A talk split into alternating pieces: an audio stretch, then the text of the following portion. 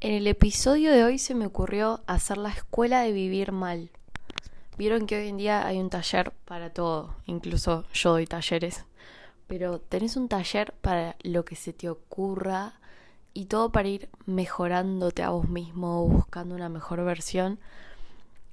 Y digo, a ver, si, si hiciéramos un taller de lo que mejor, mejor, mejor somos, debería haber un montón de escuelas de vivir mal. Porque eh, es como que todos sabemos lo que tenemos que hacer, pero no lo hacemos. Todos sabemos lo que nos haría bien, pero no lo hacemos. ¡Qué locura! Como que se queda todo en la cabeza y en conocimiento, pero en la mayoría de las cosas no hay acción.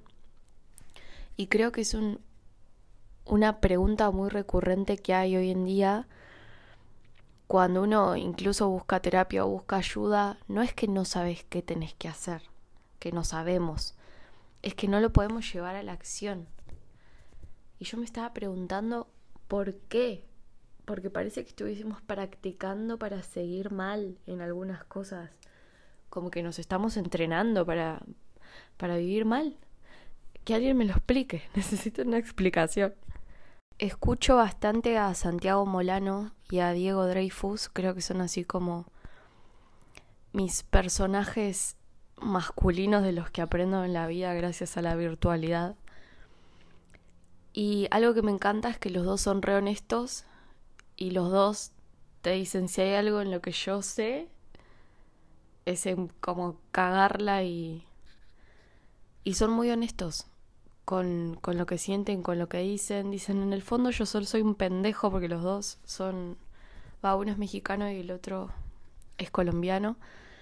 Y hablan así, tengo el acento más mezclado que no sé ya de escuchar tanto podcast latinoamericano de todas partes. Y me encanta esa honestidad. Y lo, en lo que estaba reflexionando es que en los temas en los que damos talleres o escribimos en nuestras cuentas de Instagram, en nuestra página web o en donde sea, son de los que más necesitamos aprender. Y creo que en vez de enseñar, nos estamos poniendo recordatorios todo el tiempo a nosotros mismos, porque lo que estamos escribiendo es del proceso que estamos atravesando y nunca se trata de que somos expertos en ese tema, sino de que para poder procesar e integrar esos conceptos los transformamos en posteos, en podcast, en charlas, en talleres, y creo que siempre estamos en modo aprendices y no de un lado de maestros. Y más que poner información para enseñársela a otras personas y creer que ayuda a otras personas, primero me estoy intentando ayudar a mí. Y estoy haciéndome como un resumen, así como hacíamos los machetes con colores para el colegio, pero le pongo unos colores y unas imágenes lindas y lo pongo en mi cuenta a ver si de alguna forma me entra esa información en el cerebro y aparte la pongo en práctica porque si no es una hipocresía tremenda. Estaba escuchando que Santiago decía la, la diferencia, el camino abismal en kilómetros que hay de mi Instagram a la vida real mía.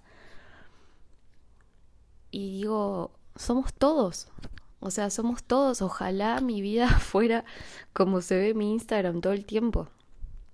Todo aesthetic.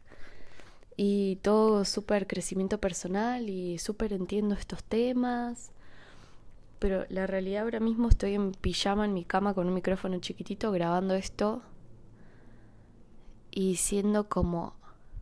Mierda, qué incongruencia hay a veces entre una cosa y la otra, pero no se trata en realidad de que es incongruente porque él también decía que siempre lo que reflejamos está siendo congruente con, con el nivel de conciencia que tenemos en ese momento.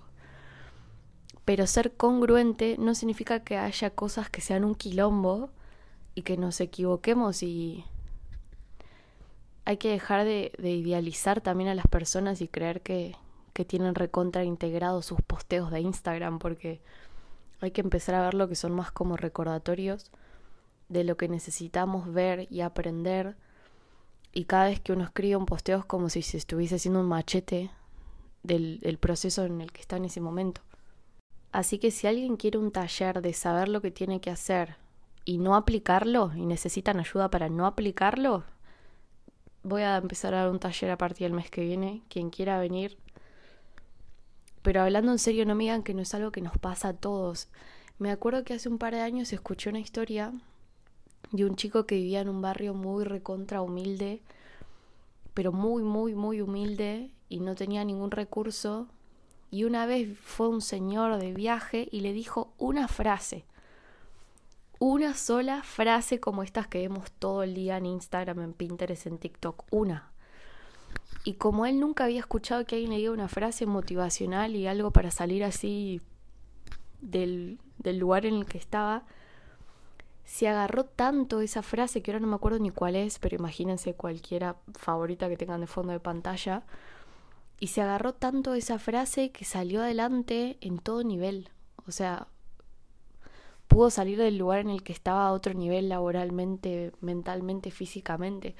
Y cambió completamente su vida porque se agarró de esa frase.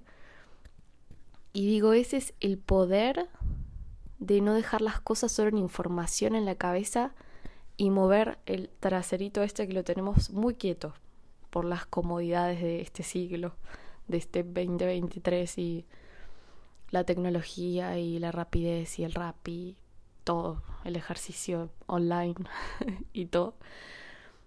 Y digo, esa es, ese es el poder de escuchar algo y ponerse a la acción con eso en lo que uno escucha y, y tener fe en algo.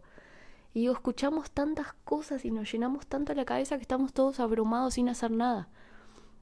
Y este chico que salió de la miseria absoluta se agarró de una frase y nosotros estamos leyendo 80.000 frases haciéndonos las víctimas en nuestra cama y diciendo, ay no, yo no puedo, sé lo que tengo que hacer, pero no puedo.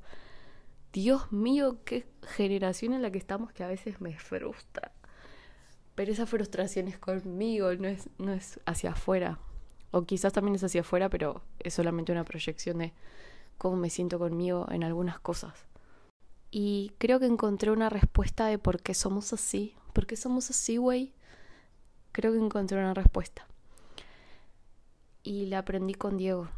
Y es que negociamos con nosotros mismos, nosotras mismas. Nunca sé si hablar en masculino o en femenino porque no puedo hablar con X y no puedo hablar con la E tampoco. Mi, mi ser no me lo permite. Em, y es que negociamos con nosotros mismos y les digo por qué. Porque si mañana viene el vecino, ponele que llega un vecino nuevo al lado de donde vos vivís, de repente ves que estaciona un tremendo auto y decís, ¿qué vecino se vino a vivir acá? A mi humilde cuadra. Resulta que vino un vecino a experimentar la vida clase media y es millonario. Pero se siente solo. Entonces te toca la puerta y dice, me gusta mucho entrenar. ¿Vendrías a entrenar conmigo todos los días a la mañana? Y vos le decís, bueno, ¿a qué hora? Cinco de la mañana. Ni en... Ya saben cómo termina la frase, ni en P. o sea, suerte, qué lindo tu auto, te acompaña a tomar un helado a la tarde si querés, pero no me voy a levantar a las 5 de la mañana ni por el vecino millonario. Pero él te dice, te voy a pagar 10 mil dólares por mes porque no me cuesta nada y me sirve la compañía. Ya, ya corriste tres cuadras apenas te dijo eso, ya tenés las zapatillas puestas, toda la cosa de deporte que, que te habías comprado y no usabas, el outfit.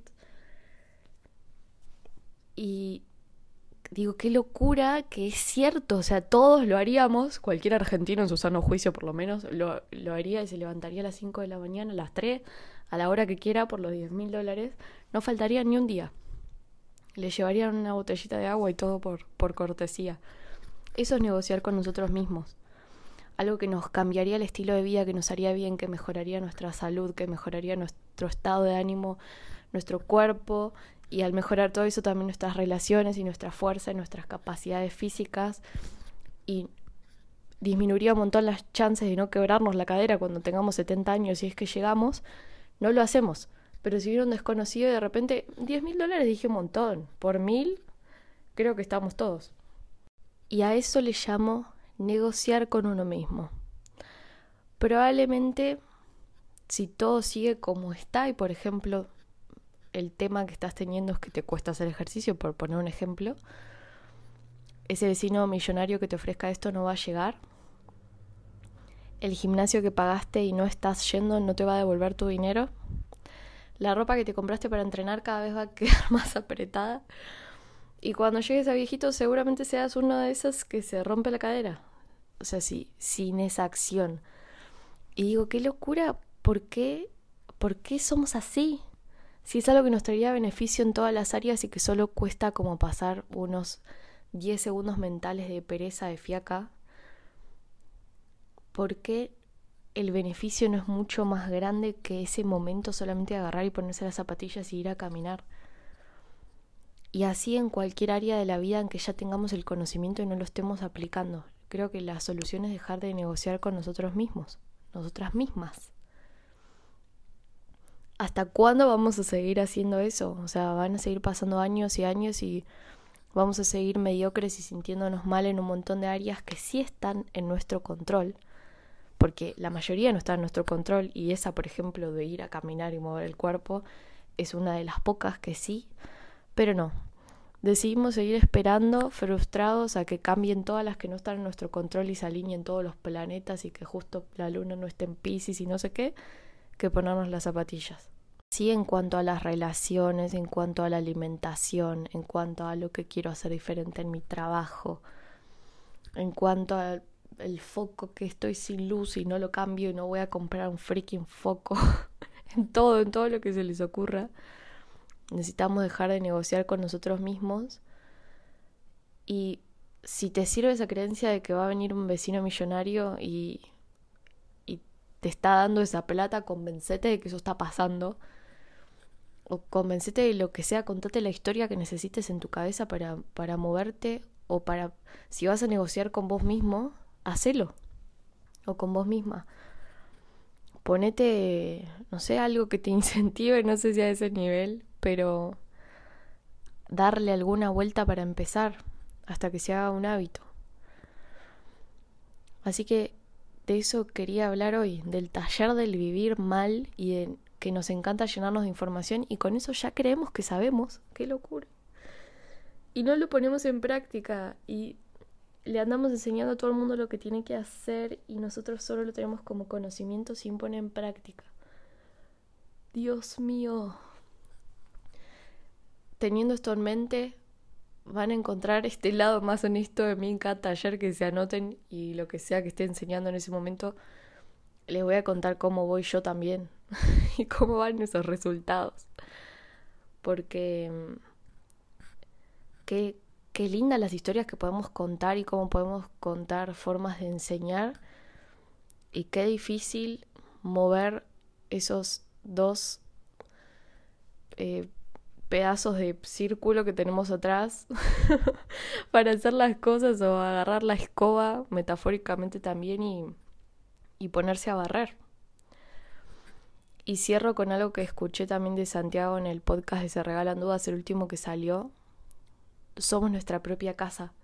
Si no agarramos y barremos la casa, se llena de mugre muy rápidamente. Entonces cuando aprendemos sobre un tema, es como listo, yo aprendí que si paso el trapo por el piso se va a limpiar. Pero si no lo paso va a seguir negro por más que yo tenga clarísimo que eso es así. Y así con todos los temas que aprendemos todos los días en Instagram y los podcasts que escuchamos y los libros que leemos, es solamente información. Y por más que le andes gritando al mundo por tu ventana que si pasan el trapo se va a ir la mugre, si vos no lo haces vas a estar gritando con todo el mierdero, como dicen ellos, alrededor tuyo. Así que es mucho mejor gritar menos las cosas, pero que cuando la gente venga a tu casa el piso huela bien y esté limpio y si se quedan descalzos no se llenen de tierra. Eso va a hablar mucho mejor y va a hablar mucho más fuerte de lo que vos sabés que vos lo estés haciendo a que gritarlo por la ventana. Y primero me lo digo a mí misma. Todo esto es para mí misma, todos son recordatorios de lo que yo estoy aprendiendo y este tono de frustración es conmigo. Así que bueno, si, si les pasa esto, intentemos dejar de, de negociar. Hagamos un club, no sé, hagámoslo juntos, hagamos un grupo de Telegram, pero algo tenemos que hacer con esto. Les mando un abrazo y que nos sirva de motivación para la nueva semana. Chau, chau.